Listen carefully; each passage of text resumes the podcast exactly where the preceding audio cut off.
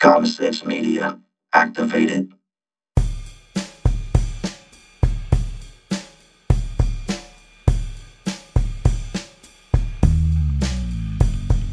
Live from the 210, it's the Wave of the View Shore Show, and we are your hosts.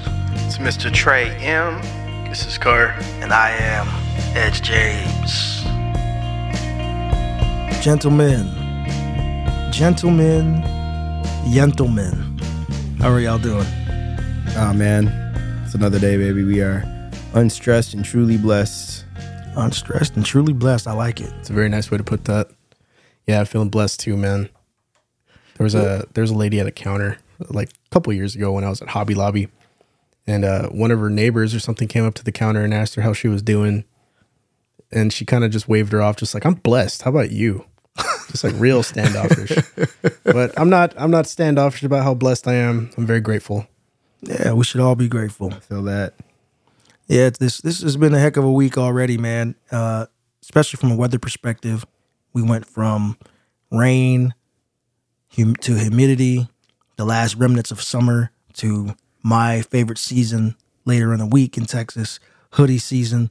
I have a uh, illogical amount of hoodies in my closet that makes my wife scratch her head. She's like, "Why do you have so many hoodies? You can only wear those for like two months." I'm like, "That's not the point." I got two months worth of hoodies. You never wear the same one twice. Exactly. I can't wait to get them with my MF Doom hoodie. Rest in peace. Let me ask you something. Do you like the thumb holes in the hoodies? That's my Um, favorite thing. no, actually, I don't. I don't. I don't have any with thumb holes. I'm not against it. I just don't. Yeah, I feel like a ninja. Every time. I'm glad you didn't say it was pumpkin spice season too. That's a that's a very nice thing that you're about the hoodie season, not the pumpkin Nah, spice. pumpkin spice season starts in like mid September, so it doesn't count anymore. I'll tell you the best way to enjoy anything pumpkin spice is uh, step one: throw it in the trash. There you go. I, I actually agree. Unless it's pumpkin pie, that's the only pumpkin you should be spiced. okay, pumpkin pie is good. That's, Yeah. I give it that. I don't Yeah. need. A, I don't need Yeah. a latte. Um, you know what else is throwing me off this week specifically? It's damn daylight savings time, man. I'm going to bed at 9 10 o'clock when I was staying up till midnight, and it's just just throwing me off a little bit. And then I wake up and I got to get my kid ready for school, and I think we're late because it's the sun's out. I'm Yeah, like, oh, daylight. Yeah, I'm like, oh. Oh. I think we should stop with daylight savings time. We should start here at, at this part of the year and then say we're never going to switch it back. Because I swear to God, I get a lot more done this part of the switch. It, it my brain wires differently. I don't know why, but I've been getting up every morning at five, hitting the gym, doing my thing. I wake up feeling good. When the daylight savings time switch, I actually forgot I was editing the Edge Free show. I'm sitting there doing my thing, and I was like, all right, it's almost one. I gotta go to bed. Time warp. And then I look back and I said, it's almost one. I got. Hey, Wasn't it? Wasn't it already almost one? yeah, you got you got that time warp, man. Yeah, man. It it really threw me off. I forgot the switch happened. So I was like- trip. I'm in the same boat. but I, I was up late. Yeah, I, I wake up earlier too. Um, I just I think sunlight just wakes me up. It's kind of like a Superman thing. Yeah, Like yeah, once you get the Kal-El strength, you're like, oh, sun's up. I must make the commute. that's right. Yeah. That's right. Yeah, it's That's the how, best. that's how it goes, man. But yeah, it's another week. So before we get things going, is there anybody that we want to give our gratitude to this week? So let me just shout out my mom and dad. Uh, they really come through for me a lot. Um, they helped me fix my central air conditioning this week. Like started the Monday, very Monday like. Uh, AC was bo- broken. Told my mom. My dad took care of it, and we got a guy to go fix it. And you know, without them, it would my life would be a lot more inconvenient. So as an adult, I found a lot more, uh, like I guess pleasure in interacting with them and stuff. Like growing up, you're always under your parents' thumb. You're always just trying to you're always trying to rebel, but it's nice when you can finally, you know, match each other in adulthood and ask each other the questions that that you've been wanting to know since you were a kid, and they talk to you like you're an adult now. Yeah. And I know it's not like that for everyone, but for me, I'm very grateful for mom and dad. So, mom and dad, car, thank you. Nice. Uh, I'm going to double down on what I said on Edge Free's last episode. By the way, if you aren't listening to the Edge Free show, that's myself and Mr. Free. The newest episode, episode three, is out. We talk about AI in the arts. So I'm going to give a shout out to both you and him for running our social media, and him being Mr. Trey M over here. You guys have been doing a great job, you know, doing the promo. Um, him on Instagram, you on Twitter. I, I still hate social media, but we needed the promo. So I appreciate y'all and the hard work you're doing. Absolutely, man. It's a pleasure. Um, I'm gonna piggyback off of what Carr said. Actually, give a little bit of gratitude to my mom. It's been a tumultuous couple of months for us uh, as far as our relationship goes, but my life has been kind of flipped up 180 over the last couple of months, and you know, she's been there to help even when I haven't wanted it. She she's been there to to you know make sure my kids don't go hungry or you know little things like that that I kind of needed help with over the last couple of months as I transition into my new uh, way of life that I'm going into. So I want to say thank you for that. I, I do appreciate it, man. Can, can I throw one more in there? I, I don't want to uh, bloviate, but I'm gonna give actually a shout out to my mom too. She's working on some prototypes for Chasm Swag. Yeah. She's really excited. She wants to do T-shirts and hats and mugs and all kinds of stuff. So, mom, if you're listening, love you. We love moms here. We're very mom friendly. We're very mom friendly.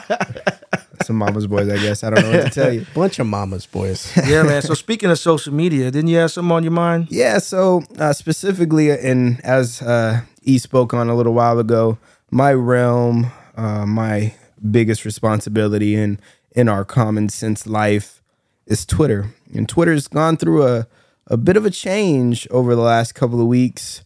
Uh, Mr. Tesla himself has taken the reins uh, of my personal favorite social media platform, and it has been it's been a little different. There's been some things going on that have made the news uh, as far as Twitter's concerned, and I just kind of wanted to bring it up and see what you guys think about some of these things. What do y'all think about him charging eight dollars a month for verification checks on his platform? Well, I know they were talking about twenty dollars at one point, and some of the podcasters that I listen to, bloggers that I've read, they've had mixed feelings. Some of the journalists I follow as well. If you're a journalist, I think it makes sense to do that because when it comes to podcasters like us or anything like that, normal people, I don't think the verified blue check is worth paying for unless you have a super large platform and you're constantly active on Twitter. Yeah. But Unless you have a following. yeah, unless you have a massive following. If you're a celebrity, what's eight dollars a month? That's nothing to you. So I don't know. I, I'm kind of indifferent. What, what about you, Car? So there's two things right here. One, it might be the new status symbol because now anybody can really pay for it. Right. Also, the rules have already been broken. How many people have we seen impersonate Elon Musk as a quote air quotes parody account? we already yeah. got new bands. We got new bands on deck. Like we got uh what do we got? Kathy Griffin. Um who else? Like Kathy Griffin, just a, a- a slight niggle on that one. She did not say it was a parody Yeah, account, she- so she, she technically she technically broke the rules. I still think the shit is stupid, Yeah. but, but when she, she tweeted, technically broke the rules. when she tweeted all that things out, he hadn't come out and say anybody parodying, you know, anybody Yeah. impersonating uh, will be permanently banned. It was after the fact uh, Yeah. on her tweet. And then you had uh, Hee Hee Productions. They do a podcast. I can't remember the name of the podcast. I don't know if that's actually true. I believe that was written in the rules, Uh, like in the uh, It- like in the right, terms and conditions. even before he took over. okay. Yes. Now, I uh, there was another person who impersonated him. Yeah, I- and put in their that was the Hee Hee. Productions. parody. Yeah, that was uh, Hee Hee Productions. Yes. the, the Yes. podcast. He got banned They- anyway. They put yeah, exactly. They put in their bio that it was a parody account and their header like this is a parody or something along those lines uh, written out and still got banned, which kind of questions the whole uh, free speech implementation uh, that he's trying to bring into the platform. Um, now, going back to the eight dollars a month for blue, blue checks, I was watching an interview with him um, the other day. I can't remember exactly who was interviewing him, uh, but they were saying how they're going to base their algor- algorithms on the tweets that you see being people who are verified amongst people who are unverified. So if like I, common sense, we want to comment on something or post on something, are and we're not verified, you'll have to scroll for days to, to to see that to see that tweet on or that reply on that tweet. That's what's going to be coming with the verification process. That's something they're looking for. And he's trying to uh, market it or advertise it as, you know, keeping f- fake bot, you know, uh, accounts off of there and, and trying to minimize hate speech through that aspect. But I just don't really, I see it as another level of control personally, uh, being able to control who and what says what. Yeah, trending topics trending topics now are not really going to be I guess the voice of the people. They're going to be the voice of the people who pay. Exactly. Same thing. We're just going to pay for another premium service and now our soapbox is something we have to subscribe to. So if I'm understanding you correctly, the algorithm is going to prioritize verified accounts Exactly. over the Everyone normies. else. Yeah. Mm-hmm. So unless I know to search for you, You're not going to see me. interesting. As easily as easily. You'll see me, but you're going to have to look for me. but you, you, I, I got to know what I'm looking for. Exactly. Wow. That's in that he said it. He said it in his in his interview. I can't. I, I the name of the interviewee or the interviewer, excuse me, uh, escapes me. But it was this past weekend. Said it plain and blank that those people are going to be prioritized to try to minimize, you know, hate speech and fake information is what he called it. But same thing. I have multiple bank accounts personally. If I want to verify multiple Twitters, and I have the funds to pay 24 or, or you know, You can have forty dollars a month, whatever the you know multiple of eight that I want to put in there is by, I can do whatever I want in that kind of aspect with uh, which I find just kind of irresponsible. I, I get you got to make some money, but doesn't compute with free speech and giving everybody a platform. It just muddies the waters. Well, mm-hmm. i- it's interesting you say that because while technically you will have free speech, it becomes more of a, as Carr said, celebrity status or status symbol. Hey, I'm going to pay to make sure you see me first. So when Twitter's going out and it's doing its suggestions, because you see that, right? I turn all that off. I don't want your suggestions. I just want to see tweets from the people I follow or or the the things I follow. A team like our local basketball team. But to go and make people pay to be prioritized to the top, that sounds kind of vain. Are you Great way tracking me? it. No, ab- Yeah. that's a great way to put it. That's two different lists. It's not it's not indicative of what people are actually seeing. It's it's curated because it's already othered into this other group of of of paying subscribers. It just doesn't make it fair, it doesn't make it the way it currently is. And yeah, there's there's different nuances to the way things are going to go forward. Like we don't really know the pure numbers on what previously was going on at Twitter. I mean, there was this whole idea that there was a lot of bots out there. There was a lot of things out there that were just artificially constructed. There was a lot of uh, bad actors playing their parts on Twitter. Uh, who's to say that these new implementations will or will not kind of alleviate that? But for now, from what I'm seeing, is that the people are just taking control of it and just mocking it because it's easily exploitable. It's just something, yeah, dude, I'll get a blue check mark. I feel the blue check mark is going to be something that's going to be like a meme. Like you're going to see it on, on beater cars. You're to see it on cups. you're to see it on everything. And it's just to just, it's to be a joke because that's what they're making it into. They're making it a joke to pay for. I agree. I don't think it's going to. I, I mean, I don't really know the the complete um, way to get verified at this point in time. I know you have to have a lot of followers and you have to be authentic in the person tweeting from the account.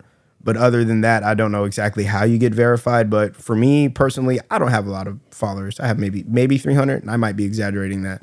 Um, I just don't see the point in that and how that can bring the platform forward as a whole, other than monetarily kind of bringing it forward.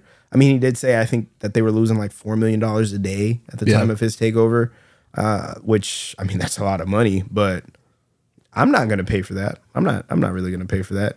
I'd really have to be well off and self centered uh, to pay for something like that, which I just find vain. Just like he said, it's a great way to put it. Yeah, I, I'm, and everything I've heard about Twitter, that's the one thing I, I didn't hear. I mean, of course, we've all heard about the layoffs, and then the asking for some people to come back.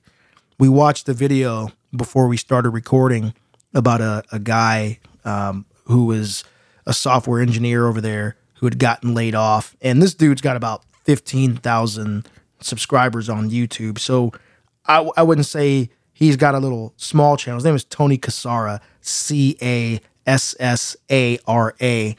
But he was talking about the way they they laid off people was seemingly random, just no rhyme or reason.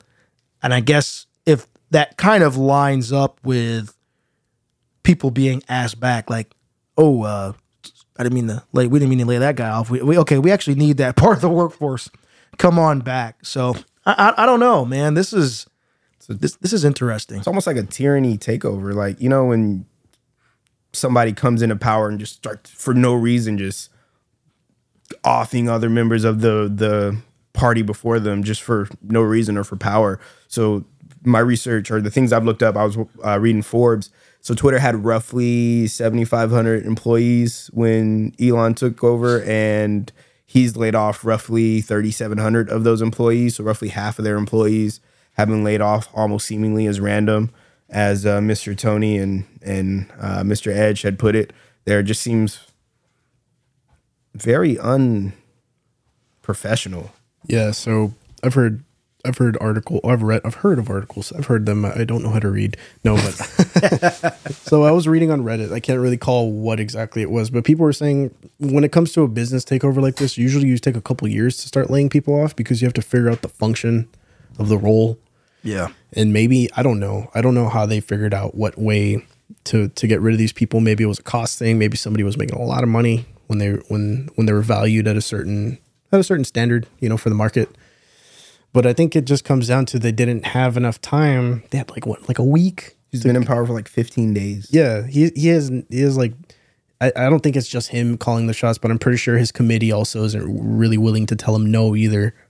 Um, so there's there's a whole lot of hands in this cookie jar to try and make these big drastic changes. And to be devil's advocate, Twitter will used to be a lot bigger workforce wise than some of the other big social media giants. I can't say exactly who, but when I saw some of the comments, they were saying, you know, this one was founded by like eight guys. This one is currently like about 3,000 strong. I think Meta has less of a workforce than Twitter does. I'm not too sure about that, but I would I would like to kind of verify that next time. But yeah, it's a big workforce in comparison to a lot of the other social media giants. I I'm not arguing with you. I, I find that just thinking about what Meta does hard to mm-hmm. believe, only because there's WhatsApp, Instagram, and Oculus. Well, it, it doesn't it does not rule out any of the contractors. So we're talking mm. FTEs. Mm. so you know, you know, FTE okay, roles are just at a different standard, but you know they got probably thousands of other contractors in the game. Okay, that when you put it like that, Yeah. that makes sense. So Yeah. that that does make sense organizationally because you need to be able to kind of just really crank out that work. But yeah, uh, yeah for full time hires, they really had a big, big workforce, and maybe they saw it as too bloated. But now they're calling people back. They're realizing that big parts of the development are just probably on one like subject matter expert. They're calling that dude back, and who's to say dude or, or dudette is going to want to come back? That was my thing. I was about to say, if you were just going to fire me at random, I would not want to come back. If I put my heart and soul into a company to be laid off without a notice, without any type of, uh, you know, any type of say so or hey, this is what we're doing, this is what we're thinking, I wouldn't come back to you. Yeah, times like this, it makes me quote Capital One. What's in your wallet? you know, seriously though. I mean, it, it's. That's true. I mean, I'm being funny, but some people don't have a choice. you know, it's, Yeah. it, they got to hit the market. Well, hitting the market will be difficult, especially right now. People are going to go, oh, okay. Well, I mean, we kind of had our big, great resignation wave. Shout out to uh, WFS episode one, the, quitting wave. Mm-hmm. you know, you had the great resignation and people quiet quitting and all that and leaving. I, I guess quiet quitting's still a thing right now. But anyway, people are leaving jobs and a lot of those things are being taken up. And like we all know, this time of the year, hiring tends to freeze. yeah, You know, you've got open enrollment at a lot of companies right now. I mean, almost every company in, in, from an enterprise standpoint, its open enrollment is somewhere between October, sometimes September, but October and November. Yeah. So, you know, they're trying to make that end of the year stretch. You throw a bunch of people out on the street before Christmas comes, doesn't look nice. There's just there's just no way that you can from a PR standpoint, you're not going to look good. And that doesn't look good whether it's Twitter, another company of his, Tesla, or Meta. Yeah. Meta let people off in September. Tesla let people off in September. Hey, y'all, this is Edge with a quick edit. So, Meta and Tesla did not lay off employees in September. A couple of wires in my brain got crossed. I read two articles that were published in September that talked about A, Meta's restructuring or reorganization uh, and telling their employees they have 30 days to find new roles, and then Tesla with their return to office policy uh, telling remote workers that they need to come back. So, yeah, it happens. I actually say it again one more time, and that is incorrect. However, I do feel like a bit of a prophet because the next day after we recorded this episode, Meta laid off 11,000 employees. So that's pretty crazy. Anyway, sorry to snap you out of your listening experience as you were, and as always, enjoy the show. Peace. So, I don't know, guys. I don't know. That's uh this is gonna be a, a one to watch for sure. Got to sure. keep your eye on it, man, and not just not just uh the metrics of it, the actual usage of the app, what's being portrayed on the app. I think is going to. I think you said it earlier. It's it's going to go kind of red. Um, the blue Twitter, Yeah. the blue bird might be a little red by the time all this is said and done. There are reports saying things like the N word have been. Uh, the usage of it has increased up to 500% uh, since he's taken over Damn. in that aspect of being able to say what you want to say. You can say whatever you want to say as long as you're not trying to say it as Elon Musk, I guess, is kind of how this is going down.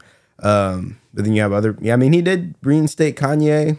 He did uh, little things like that uh, to bring back the speech aspect of it. But like you said, man, one to watch. Uh, I don't know. I don't know how long I'll be on the platform multiple times a day like I am at the moment. And that was going to be my question to you is you're our heaviest Twitter user. I had Twitter many moons ago, quit it, started Chasm, bam, now I'm back on it. For me, I check it a couple times a day. but for you as a person who frequents Twitter often, you know, do you feel that not just your usage is going to go down, but do you think at some point you may just stop using it from a personal standpoint? I honestly don't know right now. I'm keeping an eye on the things that I see Mm-hmm. um, as of uh, how I'm going right now. I'm reading reports, keeping an eye on what I just truly see on my feed. And I have seen a lot more. I mean, I kind of range in the middle as far as Democrat, uh, Democratic or Republican goes. I, I've seen a lot more right wing things that I the last two weeks, and I've seen in the last two years, honestly. And Yeah. it doesn't truly upset me because I don't really care either way as long as you're not being crazy about it. But as this thing goes on, I can't say that I'll be 100% diehard to Twitter. Like, I don't use Facebook really. Um, I, I got on Facebook, I think, to promote our first episode of WFS, and I haven't been on since. Um, I, I don't use Facebook at all. I got off of that wave a good year, year and a half ago. So Twitter's been my only social media output. Now I'm thinking about even even getting off of there. It's something I'm keeping an eye on. I we're doing this. I make music, you know, so there's I'm gonna be on Twitter one way or another. But will I be on it daily? Will I scroll and retweet and get a lot of my news? I get a lot of my news from Twitter. No, not any other. Not you know, I follow verified, even though now anybody can be verified. Yeah. But you know, I follow CNBC. I follow Fox News. I follow a lot of different news sources on Twitter just to see what they're saying and get my news from there, and then make my own opinion. I was going to say you kind of pull all the sources and say, okay, somewhere in the middle. Yeah, that's where I run. After truth. reading all that, I kind of try to find my own truth in the middle. I, I don't I don't know, man. I really got to see how this goes. I'm I'm actually a little skeptical. I'm a little scared. I know there's a lot of people, a lot of big name people like uh, Toni Braxton, Mick Foley, Gigi Hadid. All these people have said that they're not going to use Twitter anymore. They're I heard that getting off of Twitter because of new ownership, because of the spike in hate speech that they're seeing um, since Elon's takeover and the more I see it, the less I'll be inclined to get on it. I haven't seen it too crazy. Like I said, there's certain things I'm seeing right now. I don't know if it's so much Elon, so much of the fact that this is voting season. I think that might have a little bit in play of what you're seeing. People are really trying to sway people one way or another uh, on the platform right now. We'll see how it goes after the next couple of weeks uh, once all this quiets down. But what I see right now, I don't like it. I can leave it at that. I yeah, like. I, I my Twitter is kind of like a void. I go in there, I see stuff from you, through the podcasters, a couple of journalist teams, etc. like as, as mentioned earlier, but I don't know what I'm doing. I get, I don't know. I know I sound old when I say that, and I'm not old, but I get on there, I'm just like, I never, I have never un- understood Twitter at all. It's just like, I'm following you. I don't even really understand. I, I really don't even understand Instagram. I mean, other than, oh, pictures. cool. Don't you could put pictures on Facebook too, though, can't you?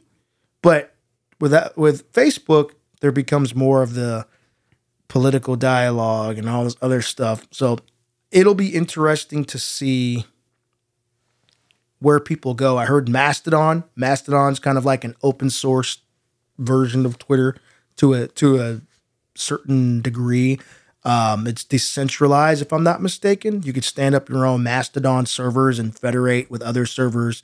Federate means like Link war- 'em. yeah, link them, and be able to talk to other Mastodon instances. But I don't know. I, I don't think there's enough people there for that quite yet. And it's funny, I, I was listening, I think it was Daily Tech News Show or one of the tech shows where they said, Oh, look, Mastodon is up 500%. And I was like, Oh, great. You know, five people. and they only had one user. Great, that's 500%. 500 people jumps. yeah, yeah. So that, that had me cracking up. So I got stoked when you said Mastodon, but then I realized you were talking about a platform and not And the not, band. The, not the band. But uh, when it comes to that, like to put this in terms, that's a decentralized social media platform. yeah. So will decentralization take precedence here in the social media world? Will it be like finance? Like we've already decentralized finance to a degree with like Bitcoin and Ethereum and all these things. So are people going to take it into their own hands with their own social media? That's that's a that's a possible lane that people can take, but it depends on how badly they get burned by this thing. Well, they're they're trying. And when I think about Twitter, I think about the muscle memory associated with Twitter. I think about the people's using the people using this thing constantly. They're swiping and they're tapping and they have this familiar kind of pattern. They have this way they retrieve information. They have this discourse with each other. It's it's gonna leave behind like a phantom limb, like if Yeah. it does go down. And then people are gonna be yearning for something else. But it's gonna be an open spot for the next platform to really grip people by functionality because that's what people don't really realize. You're you're not addicted to the timeline or anything. You're just addicted to the way it works and the way it gives you feedback. It's the dopamine. Yeah, it's the dopamine, and Twitter just has that down to an exact science where people will just.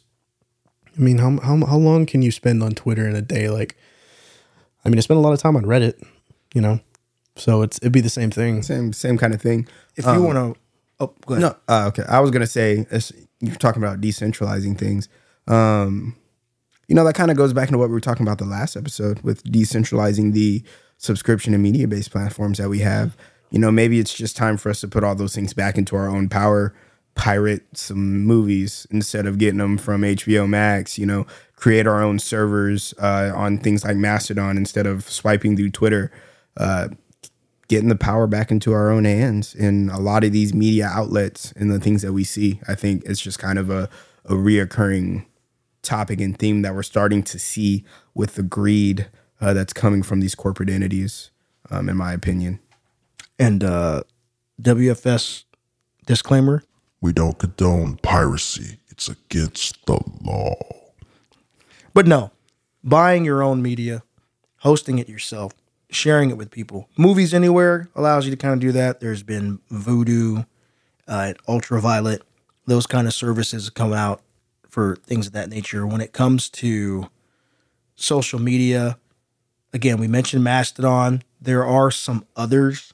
Uh, if you go to privacytools.io, they give you a list of other privacy respecting services that are available. That's what I that's how I started using things like Bitwarden for my past manager following that. But they've they've got multiple categories of things that you can look at to help uh, get make yourself more private. And there's social media networking aspects on there. That's where I, I think that's where I learned of Mastodon. Um, TikTok is filling that void though. It's the biggest app in the world. You know, you can't pause it. Well, you can pause it, but you can't rewind it. You can't fast forward. You got to watch the whole thing. and then start it over. You know, it's like it's like a pimp named Slickback. You got to say the whole thing. Well, it's like it's really like a moment in time. It's like a lark. It just catches you and it it, it gives you that first time rush every time. right, and and it it gives you a false sense of that FOMO, right? If you were missing out. Yeah, and it feels like you're doing something important, which is like a what a really good addictive application will do. Yeah, yeah. So that, that I don't know, guys. Um, no, no, man. this is this is an interesting one. It's like So- you said, it's something we're gonna have to keep an eye on. Uh, see how it see how it goes over the next next quarter for uh, for like Twitter. See what their next quarter looks like. They're kind of follow up on it. Maybe see if they they gain followers, lose followers. So I just want to pose one question amidst all this. If we are going the way of decentralization, does it really go against the principles of what the internet was founded for? Because it was supposed to be an open platform for everyone. And this sounds like divide and conquer to me. Isn't that what they're doing with what? Isn't that what they're doing with the internet now? Though Well, my well, opinion. the they're utilizing it in that way. I don't think we're going the way of decentralization yet. Um, on no platform for you, where we talked about specifically people on the right that have been deplatformed. Yeah, they found their own. They found their own. You got a guy like Dan Bongino who said something about oh uh, uh, oh not Fox News. Sorry, YouTube COVID nineteen. Oh, yeah, that was a big flag And word. yeah, yeah, he was talking about vaccines or something. I, Free explained it really well if you listen to that episode of EFS, episode two. But he was talking about that, and he ended up getting banned. And then I guess the information that he had was right, and they never reinstated his account.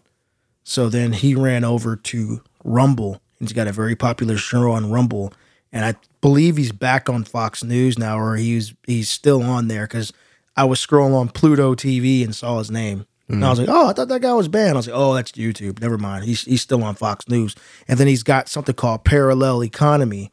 Parallel Economy is a PayPal rival. I mean, it's not really much of a competition. It's PayPal, but the ideas there. Um, he's got a PayPal rival where you can make your mobile payments, things of that nature, send money, receive money. But the idea behind it is that you don't lose money because PayPal doesn't agree with who you are or your platform. Oh yeah, you can get frozen and all Right, those things. right. So that's weird that stuff is now gaining market because of ideologies. Mm-hmm. You know, like you you stand one way or the other. Like this is the app for you. This is the finance app for you. This is the social media for you. Like that is strange. Christian mingle. Yeah, farmers only, baby. Yeah, it's like it's the same thing. Like Everybody's getting specialized. I mean, you've got going back to those. You got Truth Social, and Yeah. you've got uh, was it Parler, yeah, right? And as those things, now that Kanye owns Parler, Kanye went from did he did he buy it? he he, uh, he I know he was in a running to buy it, but, but you know that dude with all his antics, and I don't want to talk about that. This is I've already mentioned his name, and I'm irritated. But I'm, I'm not saying I agree with with the guy at uh, at all, and I'm not saying I don't. I just don't want to talk about it. You can go somewhere else for that. All I'll say is the dude went from like 6.6 or 3.3 billion dollars, and when I checked online as of yesterday, the dude's net worth went down to 500,000. I don't think he's gonna be able to afford Parler.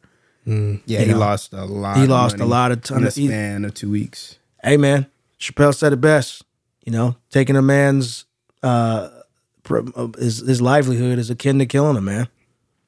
He's he's feeling it. You know, sometimes you gotta know when to shut up. Yeah, we'll we'll uh, go ahead and put that one down because I got I got some some opinions. On Yeah, that yeah, one. yeah. We'll, We'll, we'll we'll- leave that one alone. We'll leave that one alone. Yeah, this uh, I don't want to get into all that. Uh, that that one's very complicated. Now, we've talked about the layoffs with Twitter. As a follow up to our debut episode, The Quitting Wave, where we talk about quiet quitting, apparently there is a thing called quiet firing. Are you gentlemen familiar with that? Well, let me try and define it. So you kind of you get role reductions, you get less hours, you get less assignments over time, and just like Milton from Office Space, you get moved to the basement eventually, and then you get forgotten. Yeah, pretty much. This is actually something that is, I, I don't like the term quiet firing spe- spe- specifically for this one, but it's something that employers have been doing was yeah. for a long time. So my my cousin, shout out to her for sending this article. Like in the I want to say the eleventh hour before the show, sent that to me. Hot off the press. Yeah, yeah. And I, I I had something else I wanted to talk about, and I saw this and went, nope, throw that out the window. This is this is this is too good. we'll talk about that later. But anyway, so I'm looking at an article from uh, the Harvard Harvard, excuse me, Business Review, and it's called "Are You Being Quiet Fired?" Wow, they're making like they're making it now just almost BuzzFeedy. It's like one of right, those right, Facebook, uh, exactly. surveys. well, and they, they say things like, and- and that's where I actually got information from talking about Tesla and Meta. There are warning signs they give you, right? And I'm just going to highlight a few. They talk about a, a change in uh, your work responsibilities. So you're reassigned, um, you're demoted, you're not assigned new opportunities, right? Uh, preventing an employee from receiving a well deserved promotion changes related to compensation, as you mentioned, pay cuts, not providing expected yearly bonuses or raises. On a personal level, I can highly relate to that. So that that that right there would make you think someone's trying to get rid of me. You know that that's tough. That is really tough. Um, changes related to working conditions. Your hours change, forcing a person uh, employees to relocate. I won't say any names at all because my friend still works for their employer, but they're in a situation where people have been remote and they're telling them, hey, that was the old regime. Tough stuff. You got to come back. And if you don't come back, you don't have a job. Or you can relocate to one of the offices near, you know, the closest office you can get to. I mean, ridiculous Um, changes related to supervisor communication. You've been ghosted or repeatedly canceling meetings. They don't discuss your career trajectory or provide per- performance feedback. So these are just a few examples uh, of of what to expect. Go ahead. you know, um, as somebody who I've you know been in a power position in a business before, hiring, firing people, this isn't new in my opinion. It- it's is- not. It's nothing new. When I want to get rid of somebody who's not performing, I can't just outright quit you unless I have specific documentation and things leading up to the fact. But if I just one day say, you know what, I'm over this guy, I'm going to cut your hours. I'm going to put you in positions that I know you don't want to be in. Right. I'm going to make you do things that I know you don't want to do Right. and hoping that you quit.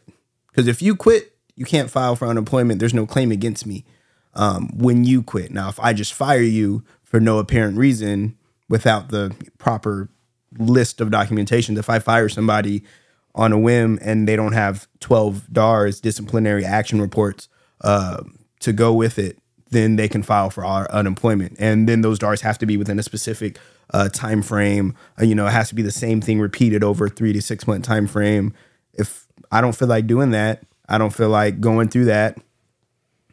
This is what I'm gonna do. I'm gonna. I'm not gonna talk to you. I'm not gonna put you in the position that you keep asking for. I'm gonna you know, you don't want to. It was a restaurant for me. You don't want to work the dish pit. Well, guess what, man? You want some hours. That's all I got, bro. If you don't, well, there's the door, bro. Those are the two things I got. I have opportunity for employment for you.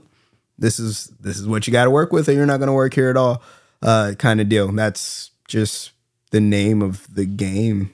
In, Yeah. in my opinion, and I guess it's becoming more of a thing. More and more people are doing it. It's not just a one off.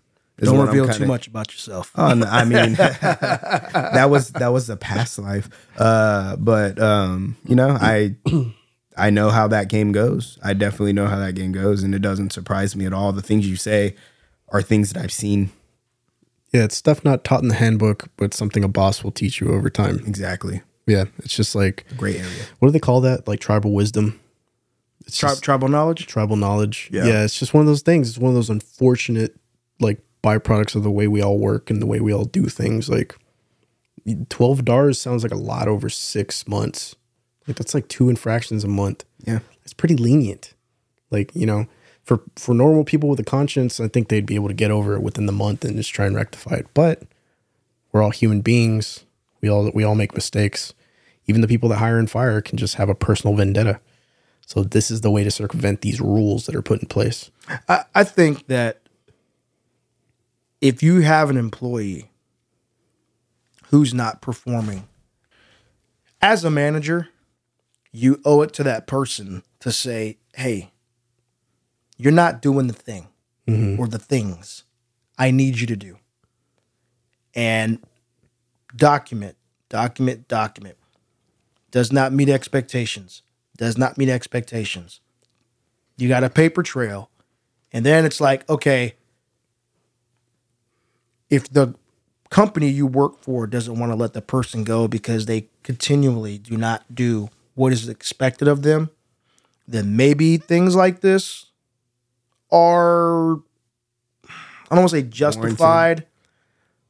But they speed it up. They speed the process up. They'll they'll make it they'll make it to the point where the person takes it upon themselves to go find another pasture.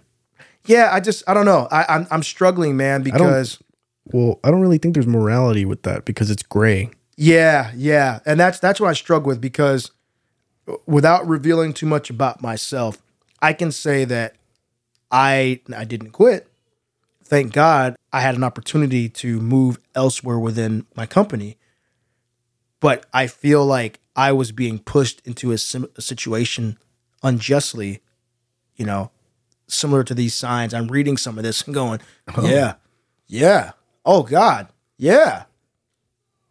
It almost worked. I I could say I, at one point I, I had to look You know, because uh, I was scared. I was like, I, I think I'm being put into a corner where if I don't quit, I may I may be fired. So I I can empathize with people on that side that are going, hey man, uh, I'm not getting the opportunities I used to get. What's going on here? Am I doing anything wrong? No, you're doing great. Okay, Yeah. well, it doesn't feel like it. I think that the biggest thing um, to go with that, um, at least in my what I've seen um, in certain professions, has a lot to do with the personality of the manager or the team that kind of goes through that. Some people don't like confrontation. Some people are anti-confrontational. And if you don't want confrontation and you don't want to have that sit down, or you don't know how to have that sit down and lay the things out that need to be done. I, I personally was very good at that. Look, dude, this is what I want. This is what I need. You're either Yeah. gonna do it or you're not gonna do it. Simple Right. plain. Right. Um, simple and plain. But some people I've worked with, they don't like that sit down. They feel like it's either not worth their time or they don't know how to have it. And instead of doing things like that, they resort to methods like this. And, and some some people in charge may feel like I've laid out the expectations. It's my it's not my fault. You don't understand. And it's it's all about learning your people and, and taking the time to truly understand them. Right. Now, sometimes it is none of that. It's nothing personal. It is strictly business. The company's telling you you got to let people go. And it is what it is that you, you just got to go. But we can't lay them off because if we lay them off, they can get things like severance. As I'll say, severance packages and right. things like that. Yeah. The, and then I don't know how the firing thing works. I don't know how unemployment works. I've never been fired. So I don't quite understand how any of that works. But I will say if the company can force you to quit, hey, It's on you. that's on you. May the force be with you. That's the life that you chose. Yeah. So, it really is like an illusion of choice. yeah. Yeah, it's a great it's- way to put it's it. a tough way to do. It's a tough way to do things and treat people, but I don't know. Personally, as somebody who was fired, I had to lose everything to be able to realize that I have every option in front of me. You know, and it was one of those. I was in a spot like that. I was just doing work I didn't feel fulfilled in. Never got a chance to wiggle out of it, and I let myself fall into bad habits to the point where I got fired. You know, I'm not. I'm not ashamed to admit that. Um, that was entirely my fault, but it didn't help that my job sucked. Yeah. It yeah. really didn't. Like it wasn't doing me no favors. Like you guys can tell you've seen my energy change over the course of this last couple months. Like, Absolutely. Mm-hmm. just feel better. I just feel better because I'm not being pressed down by this whole feeling of just dread coming into work, you know? And that does go a long way. And people are in a lot worse spots than I am. There's people that have to ride the bus to work, you know, this and that. Can you imagine having your only option in front of you dangled like that? Just, just, Right. you know? That's, How else are you gonna pay these bills, huh? yeah, that is really that's really something too. And you're right, you have to learn your people. You can't just look at their metrics and this and that.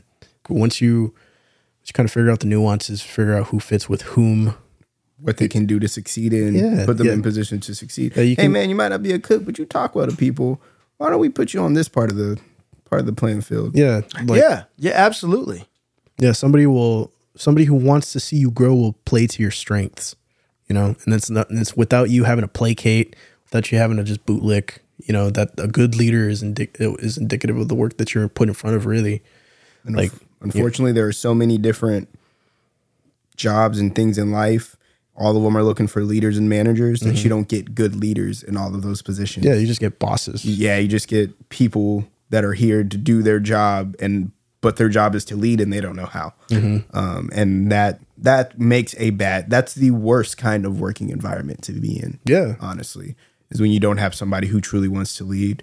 Roll your sleeves up, get dirty with me when we're going down. Don't just yell at me, man. Yeah. Like help me, help me learn, help me do this, that, or the third. But as you said, and referring back to you, sometimes it's not the the manager or the leader specifically wanting to do these things. Sometimes those people that sit in those offices are saying, "All right, dude, you got 300 employees, we can afford 200. Figure it out."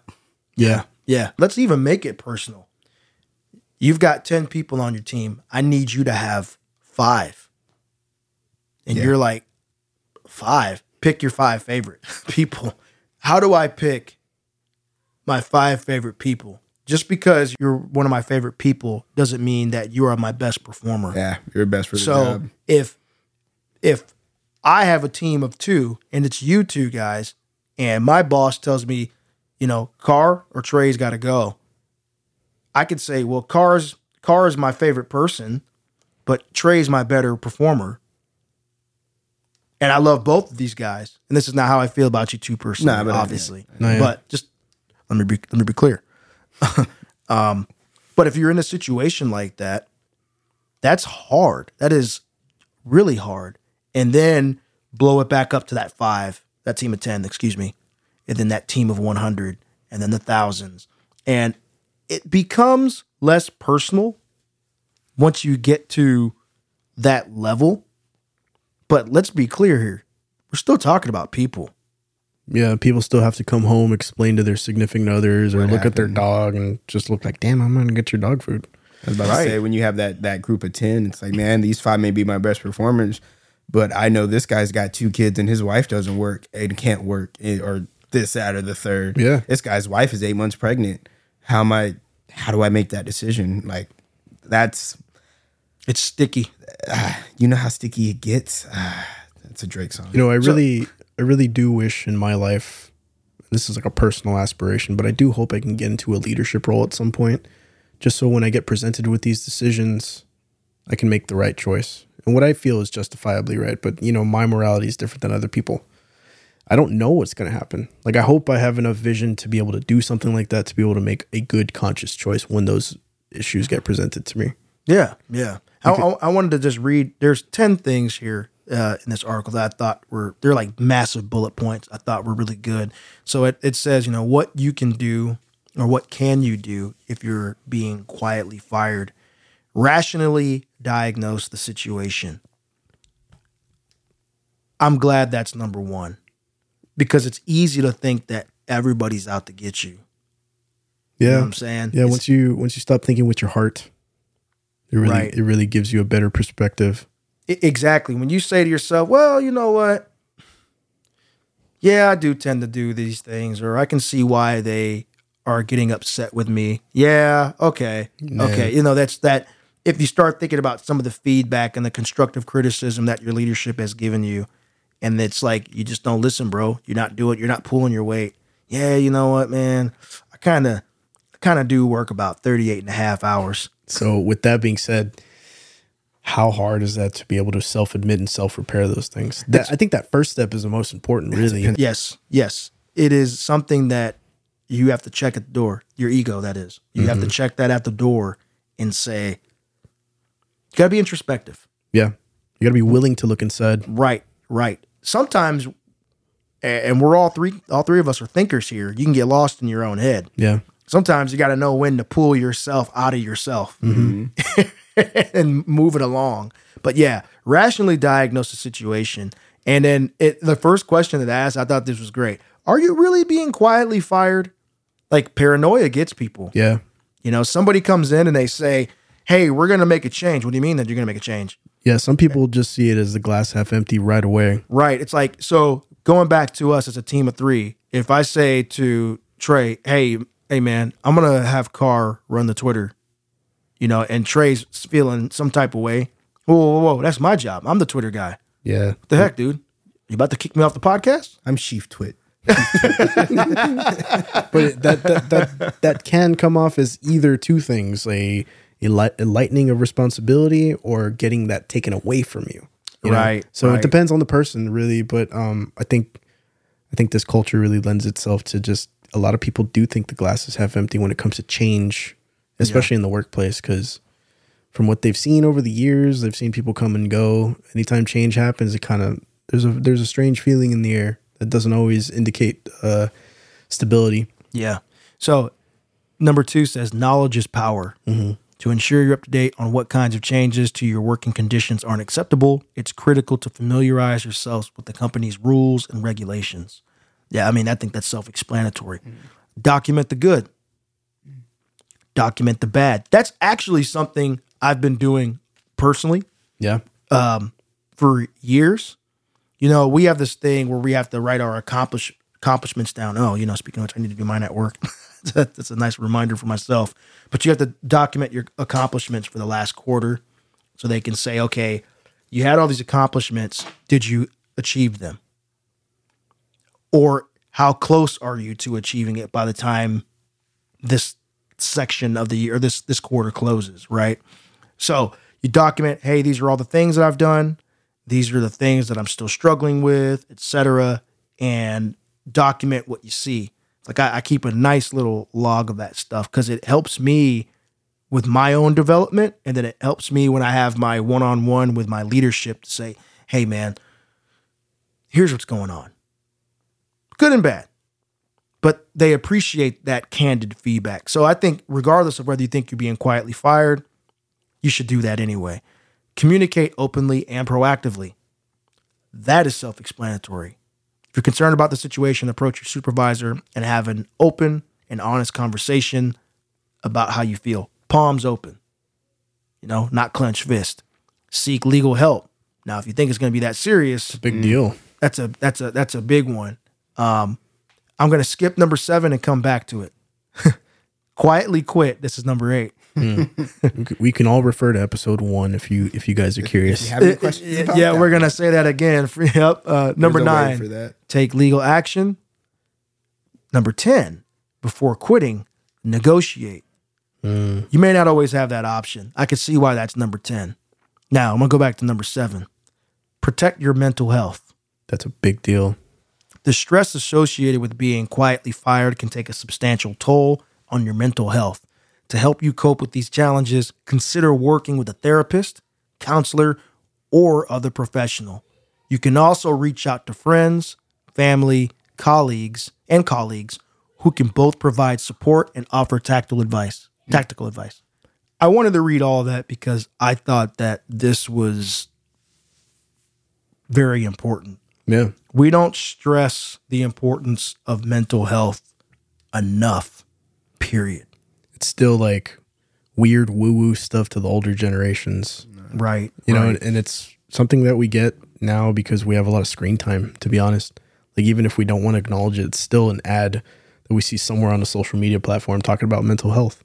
yeah yeah i mean it you know and i hate to pick on our people but you know we are black and brown people here Yeah. and you know there's the whole masculine masculine thing like oh man man chill out you think you got problems i was actually talking to a group of my buddies um just yesterday via text one asked uh, about the not toxic masculinity per se, but about mental health in the regards that if you reach out and you express that you're having an issue to people in your family or your friend group, other friends, basically invalidate the way you're feeling. And we were all saying that we had a lot of support for the most part, but I've had friends, and that, and you guys can elaborate here more in a second. Um, but I've seen other friends where their parents are like, "You think that's bad? That's nothing." You know, it's like getting a cut on your finger, right? And say, "Man, that cut on my finger really hurts." And they're like, "Oh yeah, John lost a leg." Yeah, it minimizes. yeah, it minimizes the impact, and it Right. makes it makes you feel like your like your plight isn't that important, and that's like a universal thing that a lot of, I guess, minority cultures really go through. Like, Yeah. yeah, Jimmy lost a leg. You just you know you stubbed your toe. or, or you broke a finger. Let's be a little bit more, you Yeah. know, a little bit, a little bit more dramatic, right? You broken, you broke a finger, broken arm, and it's like Jimmy lost a leg. Well, I'm not comparing a broken arm to a lost leg. I'm just saying this really hurts. This this affects me. Yeah, whatever it could be. That's it could- just that's how it is in our communities. Though you keep that inside you, no matter how, how hard it is or how hard it could be, yeah, keeping it inside and it comes out somewhere weird, like at your kid's pickup game, and you're yelling at the or other it coach. results Like, in Oh, good lord! results in other things that plight our communities. You know, you end up doing things that you shouldn't be doing in order to cope with those things Right. that you don't know how to express because you never you were never given the opportunity or the avenue to express those feelings because people always shot you down when you because you don't ever come out with everything right. You Yeah. it's a little piece. You give you give somebody a little taste of how you're feeling, and then if they you know smack that out your hand. You don't revisit it. You don't bring that back out of there. You just yeah, just it's not. kinda Ex- yeah, it's not accessible to that person anymore. That part of you. right, right. So I had this idea in my head that I was mulling over because uh, born and raised in San Antonio, for better or worse, like I may not be into sports, but I am sports adjacent. So I think everything that trickles down does trickle down to me at some point. I wanted to talk about Josh Primo because he's a he was the Spurs' most promising rookie, is from what I'm gathering, and he's gotten into quite a bit of trouble lately. Wow. yeah, Yeah, trouble. Trouble's one way to put that. trouble. Uh, he's gotten into quite a bit of things. You know, he got released from the Spurs. He got his contract waived. So we could just put it that to start there. But let's kind of go over what's happening and what we know right now, objectively, objectively as facts, and what we can kind of talk about on the peripherals of that. And, and all the implications, because I think at its core, in my opinion, it's a mental health issue, but it's not about the individual. It's about how an organization can manage those things. But we'll we'll, we'll circle back. Well, let's let's start with who Josh Primo is. Yeah, go for it. Canadian basketball player. Uh, I believe he went to Alabama. He was the number 12 pick in the 2021 NBA draft by the San Antonio Spurs. go Spurs. Yeah, lottery pick. Go Spurs, go. Um, the Spurs have undergone changes over the last couple years. They've gotten rid of some pieces of uh, some players who we've assumed would be, I don't want to say lifers, but long term players because that's how they've built their culture. That's just what they do. Um, we got rid of, we, they got rid of Dejounte Murray, who was a big player recently. Derrick White went to the Boston Celtics. He was a core player for the Spurs. I'll get to Primo in a minute. Um, but these are guys who were considered very important to the organization and fan favorites. Once they got rid of those guys, it became a thing where, hey, you, Primo, Keldon Johnson, Devin Vassell, other guys who are on the roster, it's your time. We are actually building through you. The Spurs gra- uh, drafted because they picked up all these draft picks, two guards and a forward this year. And the idea was that Primo was going to be part of this future, have a massive role. And then he got hurt during summer league, right, Trey? Was it during summer Yeah, league? he got- he, uh, was he hurt hurt or sick? No, he got hurt. Um, That's right, 'cause so- Sochan is the one that got COVID. He had COVID. Yeah. Mm-hmm. So they he got hurt. Our pick this year, the number ninth pick in the draft, Jeremy Sochan. They benched both of those guys and just said, "Cool it, summer league." Okay, Primo comes in, makes a pretty solid impact. I, I I still didn't feel like this kid was ready, but he is, uh, for all intents and purposes, again, he is part of that core going forward. Yeah. And then this news breaks out that he's been cut from the Spurs. And Primo got ahead of it.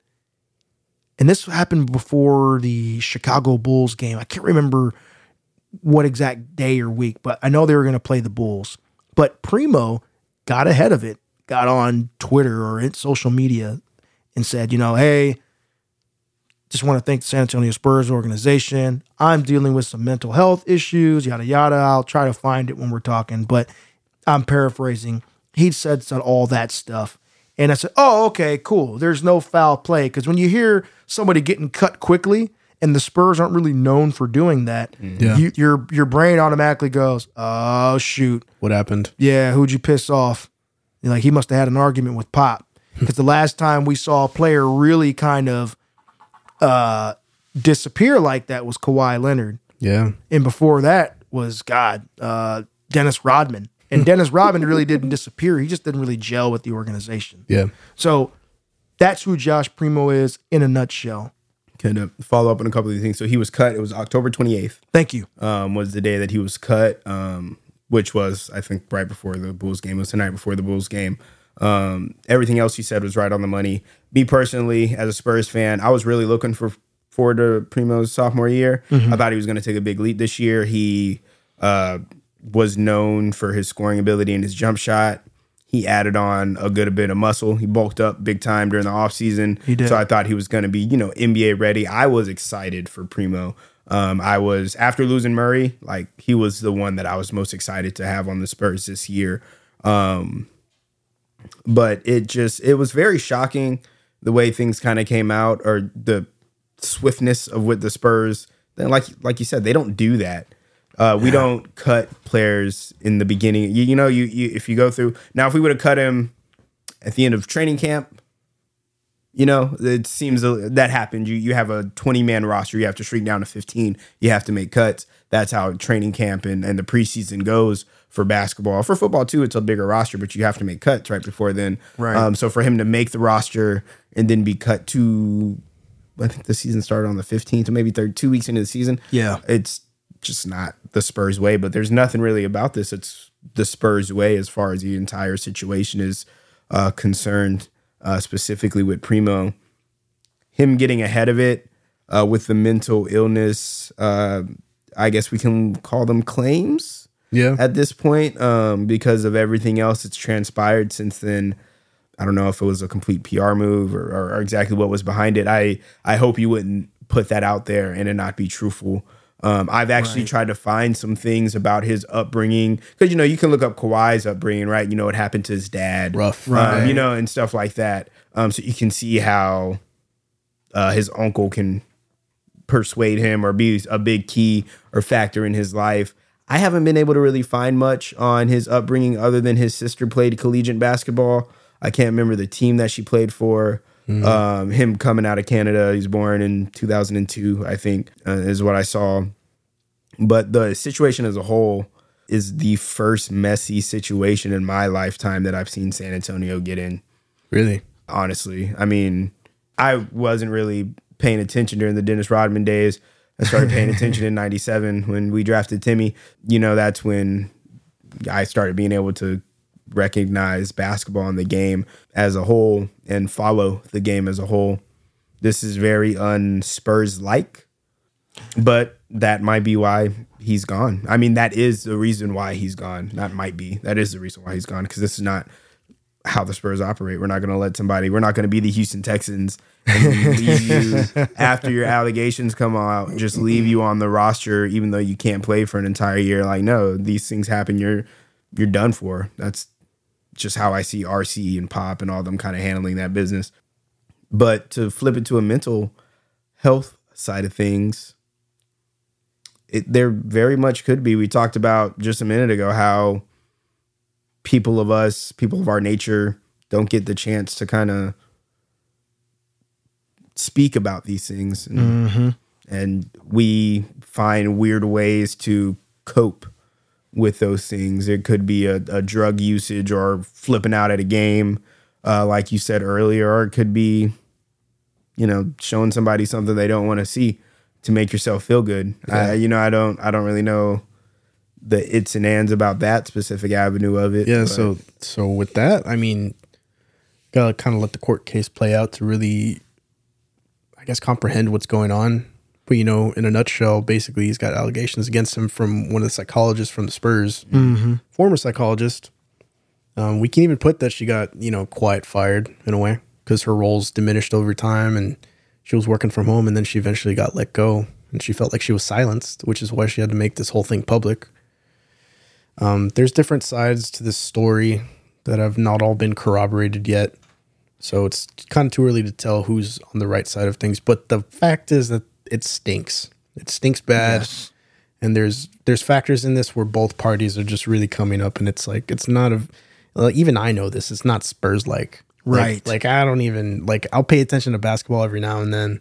Like I said, I'm from the city. You have to at some point but I know that there's like a institution there. There's like a dynasty there. There's like standards there, and I think you're right. I think this is the only this is one of the only situations where a player has has had their actions lead to their dismissal. I mean, the only other scandal I could think of was when Doc Rivers got his house burned down, but that wasn't his fault. or uh, what was his name? Um, Antonio Daniels. Didn't he choke somebody? Was it Antonio Daniels? Oh, I don't remember that. There was somebody. I don't know if it was Antonio Daniels or somebody else, but he didn't get let go. It was just like a thing. He got in a fight at the basketball court and allegedly choked somebody or something like hmm. that. I- It was. In, I think it was Antonio Daniels, if I'm not mistaken. yeah, But, I was young back then, so I could be wrong. yeah, but when I think uh, about this in a mental health aspect, if what the psychologist was saying is actually true, and I'm treading very, very shaky water right now because we don't know. We honestly don't. Um, I've seen a lot of ugly comments on YouTube about one way or the other, like, oh, she would have been able to report this sooner if she really, if it really happened to her or whatever. But when it comes down to it, if these allegations are even remotely true, the mental health issue for me stems in from an organization, the organization, the Spurs. And this goes for most sports teams too. It would basically come down to where if this all did happen to this person, it kind of shows you that they're treating mental health as like this secondary, necessary thing that they have to do and account for by law. It's not really put there to take care of the players, it's to really just kind of waive the organization from any liability. And that's not the way you deal with mental health. And especially with a young with a young guy like him. He's Primo's like what 19? 19 He years turned- old. he yeah, he's 19. I think he's about to turn 20. Yeah, like anybody, anybody. I give I give anybody this chance to go into their 18th year with four million dollars in their pocket and not come out the other side with a little bit of issues. You know, and not to say that there's issues, but there's stuff that needs to be addressed and needs to be kind of you know worked on. That's anybody. I didn't know what I was doing when I was 18. Dude, Yeah. I didn't even know what I was doing when I was 29. That was a year ago.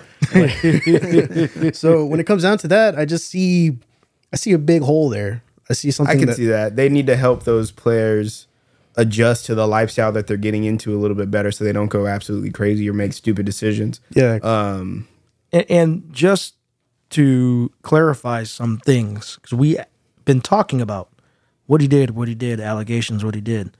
The allegations are that Josh Primo exposed himself to a counselor.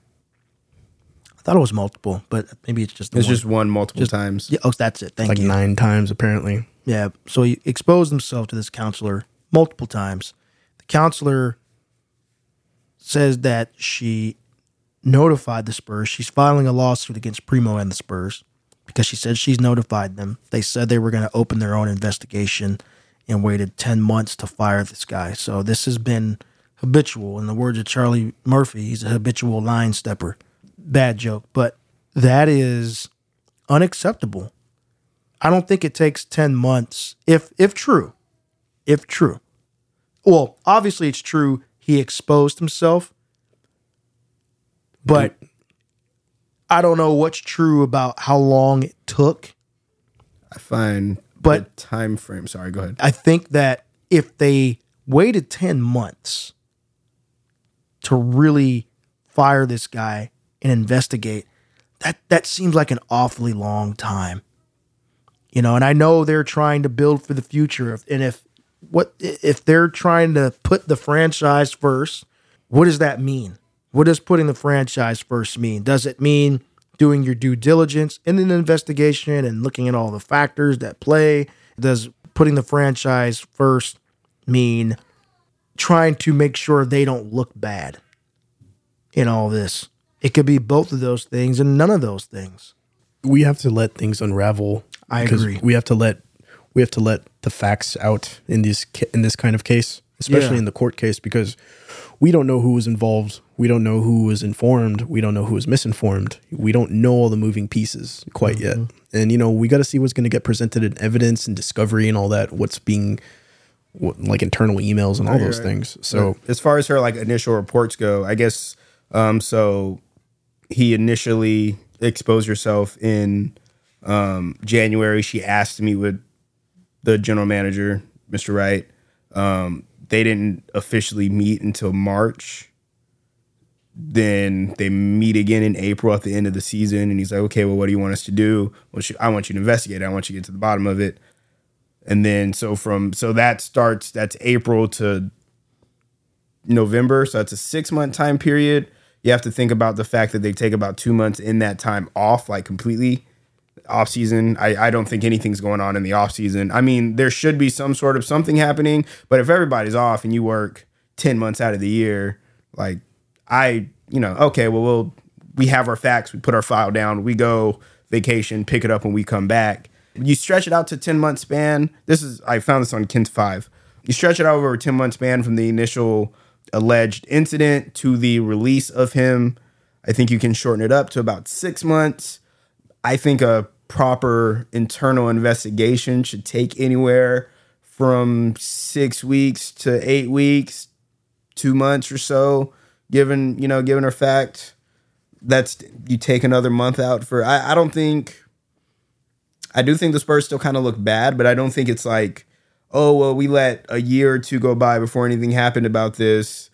You know, it's it's it's chronological in something. Now there are some things I think they did um, in her report that I find just unacceptable. Like they asked her to continue to meet with Josh Primo after she alle- after she allegedly brought that up. Like you don't do that. Like you don't do that. That's will, will you do. please keep talking to him? We know he showed you his thing, but come on, come, on. Yeah, man. like you that that's that's that's ridiculous. Like, you don't you don't ask somebody to do that. Now you don't have to you don't fire either person in that regard until you can conduct re- an investigation. But this is the San Antonio Spurs. They have you know they they have other people that can talk to him. Um, the little things like that I find, like I said, unacceptable. But I think the time frame for from it uh, from an internal investigation should have took anywhere from like i said that two maybe three month period you take two months off in between that because you're not going to do any work maybe um, you give that five months five to six months from the time the investigation started seems not too crazy for me yeah. it just looks like bad optics when it comes in the middle of the beginning of the season. yeah I, I feel like they should have hastily wrapped that up like i said before the end of training camp i think would have been a perfect time to wrap this up and cut him I don't. I don't think there's any good time for this to come out, honestly, at all, because of who they are. no You I- know. yeah You know, if this was, this was the Brooklyn Nets, the L.A. Lakers. You know, Glad two you- I'm teams. glad you didn't say the Clippers. Thank you. two teams. No, no, no, no. Uh, two teams. Two a pin in teams that are that have got their own drama. E- Heck, even the Knicks, and I mean, given what we know now, the Celtics. Yeah. right yeah So we're, we're looking at these four teams. I mean, if it was one of those kind of teams, we'd be going, yeah, that's about right. Yeah, of course. Of course. Yeah. Yeah, yeah, that's, that that sounds about right. But because it's the Spurs who have been a model franchise, 25 plus years yeah, Pop has been with the team 27 years as a coach. You know, dude. I mean, that's just it's a tough pill to swallow. I think though I do think every organization I may I may just be just a Go Spurs goer to the end of me, man, but I think every organization is bound to have some sort of scandal every every so often. You know, like not Oh, yeah. big time, but you're gonna have something. You're drafting these players. You only get you know you you study them for a year. You bring them in. You interview them for two months, and then you you take a chance on them. Um, and you know what? Spurs finally drafted somebody that they sh- shouldn't have took a chance on, or it seems they shouldn't have, you know, taken that chance on. But again, coming back to what Carr said earlier, you're going to hand an 18 year old four or five million dollars. First of all, he's probably getting everybody. You know, he's in the everybody wants me, man. Uh, you know, he's probably spending way too much time at UTSA. Uh, uh, you know, with no issues. Kind of, you know, yeah, hey, I feel like not a mental illness, but there's something off up there. You know, everybody, everybody wants me. Everybody wants to see what I got. Everybody wants to this, that, or the third. Yeah, I don't ever get turned down. They don't ever tell me no. Yeah. Um, he's probably been a star since early high school. Yeah, I finally found his statement, by the way. Go for Um, so he released a statement to ESPN saying, I know that all of you are surprised by today's announcement. I've been seeking help to deal with previous trauma I suffered and will now take this time to focus on my mental health treatment more fully. I hope to be able to discuss these issues in the future so I can help others who have suffered in a similar way. I appreciate privacy at this time. When that first came out, it was like, okay, Yeah. yeah, good for you, Josh. Do what you got to do. And oh boy, when it came out that he was uh, playing hide and go, you know, hide and seek PP, you know, he he was trying to be the Flash, and, and then right now you don't want to be Ezra Miller either. you know, that's just sad. That's just sad, man. Um, I, I I crack a joke, but this is some serious stuff, man. You you can't you just can't do that. I mean, I'm gonna pick on your boy, Carr. Did he not learn anything from Louis C.K.? Come on, man. Come that's on, true. man. Yeah, Like a lot of stuff comes to light over time. there was a whole movement about Yeah. this not too long ago. Yeah. Come on, man. Like time's up. Yeah, yeah. A lot of these, I don't know. He's once again we kind of got to chalk it up to age and wisdom. And mental health. Young guy, Yeah, you know, troubled, yeah. most likely troubled. I mean, he took the defense right away. Yeah. saying it's a mental health issue. So we got to see how things unravel ultimately. But yeah, I mean, anybody with common sense would just, uh, you know, try and do the right thing. But you especially know, after everything that's gone on with um, uh, Mr. Watson. You know, th- there's been Oh, yeah. so many aspects of this in the news recently. People have been dragging people through the mud for things like this. You think Mm-hmm. that? I think that lawyer's on both cases actually for the the Watson case and the Primo case. Yeah, the Really? one who, uh, yeah, the Guys making some the one money this that's year. uh, you're talking about the the litigator. like Primo's lawyer or no, no, the the not he. Well, I guess Primo's the defendant, or right? you're talking about like the the accuser's yeah, lawyer. Yeah, yeah. The accuser lawyer is the yeah, same one. yeah. She, have, she represented a lot of people in that case. Yes, yes, you're yeah. absolutely right. So Got is- got issues with sexual misconduct when it comes to athletes? I'm the lawyer you need. we're gonna have a great year. I'm gonna buy a yacht. man, man. Oh, yeah. I don't know. It's part know- of that's exploitative, but you know, also it's a it's a you know it's a niche that that lawyer can fill too, and it, it is a popular topic. It's a hot topic right now. It is. It is a hot topic. I think a lot of this kind of gets chalked up to all these people are young, man. They're they're young people, and I think a lot of it gets chalked up to social media and the acceptance of these people that you know want to be seen, want to be felt, want to be loved, want to be liked, mm-hmm. right? It- in some way, shape, or form, they feel like they deserve that and I think it kind of kind of all stems back into that specific, not you know, specifically in these two cases. I don't know what kind of issues you know Primo's gone through in his life, uh, or anybody else who's kind of had these accusations kind of can go, go through, but I think we're kind of coming into an age where this mental health microscope is kind of so overly examined and overly uh, it's i'm afraid that people are before we can even really dive into the subject and get good um you know good closure feedback and people can really start opening up to what they're going through we're going to get desensitized to it before we can open up to it if that makes sense It does. And I want to be careful with some assumptions. Not saying that you, you said anything problematic. I, I don't mean it like that.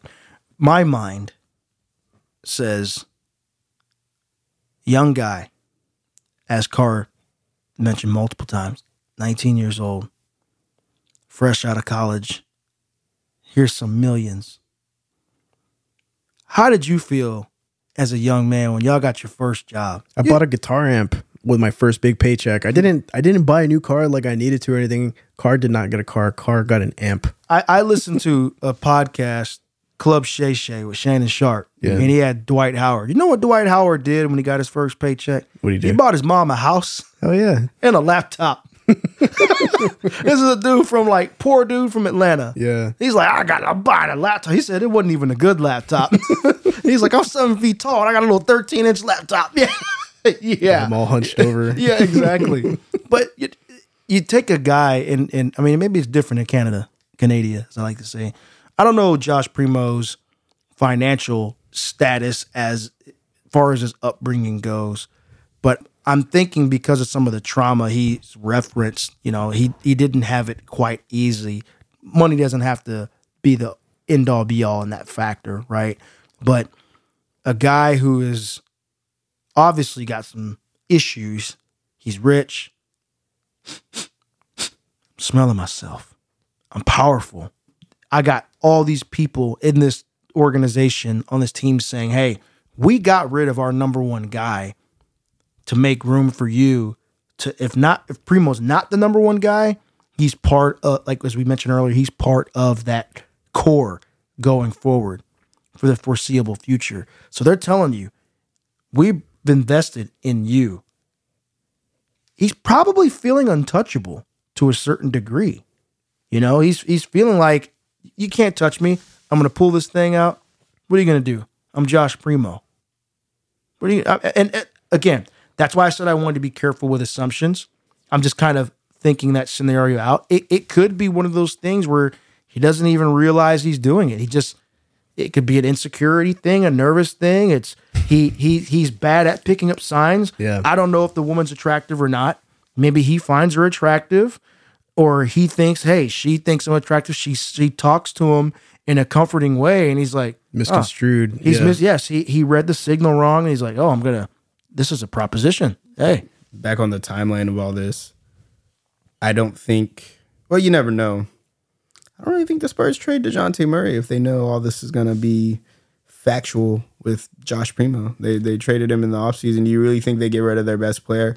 They don't think they have a, a, a star guard in the in the making. I think they. Ha- I I still think he was gonna go. They got these two other guards. They really like Blake Wesley a lot. They like That him was a lot. before the fact, wasn't it? Though yes, you're right. You are that correct. was before You they are- you are- drafted them. Yeah, you are. You are correct.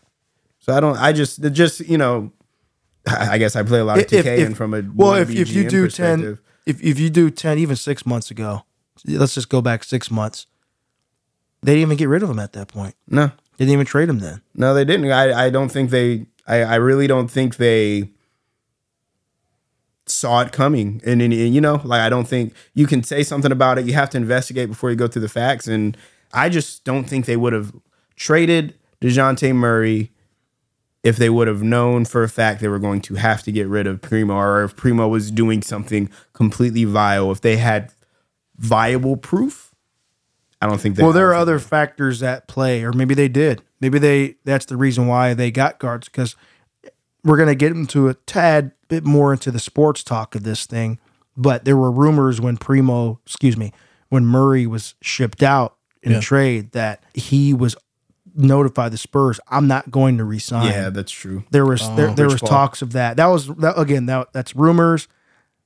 I don't know if it's true. I don't know if it's not, but he's not with San Antonio, so it doesn't really matter. Yeah. And then if they got word that Primo was doing this stuff way back then, when you really think about the math, they added two guards. We got to get these knuckleheads out of here. Hmm. You know, it's not looking good for us if we keep this guy in the long term. So maybe that's what they did. They banked on, hey, DJ, DJ doesn't want to stay. He made the All Star team. We can get a lot for him. So let's go ahead and do that. And then Primo, it's not looking good from an in, from an investigation standpoint. You know, Yeah, let's once get we wrap this up, we're gonna have to right get of him too. And so, so, let's get going full circle back to what I said a few minutes ago about trying to make it look good for the franchise. Maybe that's what it was, or or I, I forgot exactly what the wording I did, but basically, how can we still come out on top? Because they're a business. Yeah. You know, as much as we like to think about this as entertainment, and it is entertainment, Yeah. It's hearts and minds, man. how do how do they entertain you through the business of basketball? And so they're like, okay, cool, we've got a head case. Sorry to be sorry to be insensitive. Yeah. Allegedly. allegedly a, a, a head case, and a guy who doesn't really want to be here. Who you saw his Twitter after he left San Antonio. He's starting to talk some stuff. Yeah. So you know maybe there are some things going on behind behind the scenes um, that the Spurs didn't like. And he did- Actually, saw something that said that some of the things that he were referencing about San Antonio being having a lot of problems coming up in the next few years, Probably were that. referencing the the primo allegations before yeah, they came to Uh, light. now actually, you know what? That's funny because he did say that. yeah, He did say that, didn't he? yeah, So and maybe he was like, "Shh, glad I got of there when I did." Let me get out of here. Let me skate out of here. Yeah, That's re- that's really good insight, guys. I I, I didn't put those pieces together because I didn't know, but that paints a bigger picture for me. And I wanted to pose one more question, Sure. just maybe to the audience at this point. If you were given that amount of money, and you knew the repercussions of that, and for me, the repercussions are every door is available to you now. There is no locks on your life. Which doors would you choose to open? Or the you can't really get out of the ones that you open sometimes. You know, Which doors would you be hmm. able to resist walking through? yeah, like if you have everything on your plate, like you, nobody tells you no. They tell you you're the future of the franchise. You get these delusions of grandeur. Where do you go? You know, it's just one of those things that I think about, and it does it does really weigh on me because it's it's a young guy's life. You know, like I, I saw a lot of really hateful comments on YouTube that I won't get into, but ultimately people were just really summarizing like, why are you going to try and stop this young man in his tracks? And maybe it's not about that. Maybe it's about the doors that he went through and the consequences he has to face because he walked through them. and maybe it's selfish fans. You know, People live through vicariously everything, like everything, like everything that we go through, we all consume and we all want to be this person. a, a- a brother of ours, Park.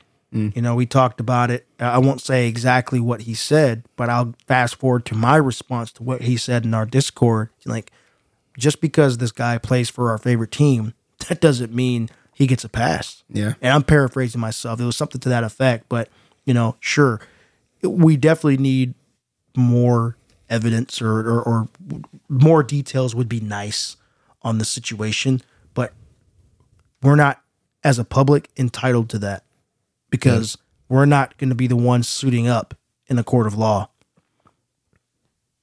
That's that's between her, the Spurs, and Josh Primo. So the fact that we hear this much, hey, it, it, you know, there it is. That's what we get. That's what That, we got to that- go with. that's that's what we have to go with. We have to go with what's being presented and move on and say, you know what, that sucks. I hope it works out for all parties involved. We're not losing any sleep over it. Spurs are still balling, so I'm all right. I'm, hey man, fire up the tank machine. Let's get that kid from France. and you know, you people can make that conscious choice to do whatever they want. They can watch, they can not watch, they can boycott, they can do whatever they want. But that's the beauty of this world and your life. You can take control of what you can consume. I, I will say, as a fan Mm-hmm. of of basketball, first Spurs second. Genuinely, I love the Spurs to death. They're my favorite team. But if I find out that the Spurs are dirty, like to the point it makes me sick to my stomach, I won't stop watching basketball. I just won't root for the Spurs anymore. I can, I, I, it would hurt me to have to do that and tear down this corner of my of my office. I'm, I'm literally next to Tony Parker and like Yeah, there's Duncan. there's years of history there, man. I'm on Spurs Avenue right now. Yeah, literally. And you know, it, it would hurt, but my morals as a person, I, I can't drop that. You know, we start talking about how we idolize people in entertainment and media, and we put them on this pedestal, and we forget that they're people and they're broken just like we are in their own way. You know, there's a band I used to listen to. Uh, one of my favorite nu metal albums of all time was the Fake Sound of Progress by the Lostprophets Man, and their lead singer Ian Watkins, is so rampant, Ah, you told me about this. yeah, child. I don't even want to say it. kids. Yeah, dude, he does I put it- horrible things. Horrible, horrible, horrible things. I'm a dad. I love that album. That album predates me being a dad. That al- that album predates me having my wife. I got rid of it. I just I just threw it away. And it's not that anybody would come in my house probably and go, "Oh, you got the you got the Lostprophets album, you nasty weirdo." No, I just Yeah. I in the back of my mind, That's all you could think about. I, you know? I it's like what are these what's what are these songs about now? Yeah. You know what I'm saying? Mm-hmm. You look at like R. Kelly. I'm gonna ruin this song for everybody. Ignition, Mama rolling that body, got every man in here wishing. That lyric hits me differently now. I'm going. "Mm, was he talking about a little kid in the room Mm, or an underage young lady? That that just doesn't sit well with me. So I, I can't. I I'm not saying anybody else has to stop listening to Lostprophets or or R. Kelly, whatever. That's your prerogative. My brain just works differently. yeah, yeah, no, I get it. Can't get over, you know. Well, like, just check this out. This is to you again, the listener. What you like is not your real identity. You can be comfortable with the fact that you can write off certain groups and take them away from your life because it's not you. It's never going to be you. If you identify so hard to the point where it ruins your identity, then you need to really look back and look inside. Because Lostprophets, uh, brand new. I loved brand new. I still do, but I know that the lead singer did some pretty bad stuff, allegedly. You know? Mel Gibson. Mel Gibson, crazy. Like we don't even need to get into his taxi rides and all that stuff. Like I love I love the Lethal Weapon movies as a kid. I can't even I can't even look at them. yeah, I loved Apocalypto. Like you know, I thought it was I thought it was insane. But yeah, there's a lot of things like that that you as a consumer can choose. And ultimately, if it really does offend you, just put it away. It's not something that serves you healthily, and it's a mental health thing. Like you can separate from these things. You really, really can. Mm-hmm. They don't pay your bills. They don't. I don't know. They just don't control your life the way you think they do, dear listener. That- yeah, there will always be something else to fill that void. Yeah, Go, outside. yeah, go do something productive or whatever. And I know, man, I've had so many CDs that have just brought me out of ruts, and even to this day, you know. But there's a certain point where you need to be honest, and you need to identify with certain things and certain people and individuals, and yeah, you can choose at that point to still be a fan or or be like you know a tertiary fan or steal music or steal the video or whatever you want to do, really. But you need to make that choice, and it's not something that it's not something that you have to share with anybody per se. It's not something you have to really uh, put out there in the world, but you need to make peace with yourself in order to move on. Well said, sir. Well said. I think that's a good place to stop right there, brother. Yeah. Thank you all for listening. We are three episodes strong. We rode a great wave today. Um, Want to give a quick shout out to all the wavy babies listening out there. our sir. wavy babies, baby. Thank y'all very much. hope we hope you enjoyed it. Hey, you can find us on the comments as jeez. you can find us at Common Sense Media on Instagram, Com Sense Media on Twitter, me personally at E Can Talk on I'm both at, uh, platforms. I'm at uh, on Marshall I'm at Marshall on mics on both platforms, IG and Twitter. And once I get out of my rock, I'll find something, but you can hit me up on the Discord. That's right, right. Ladies and gentlemen, boys and girls, people of all types, thank you. Thank you, thank you, thank you. We are out of here. Till the next wave, baby. Later. We'll catch you on the next one.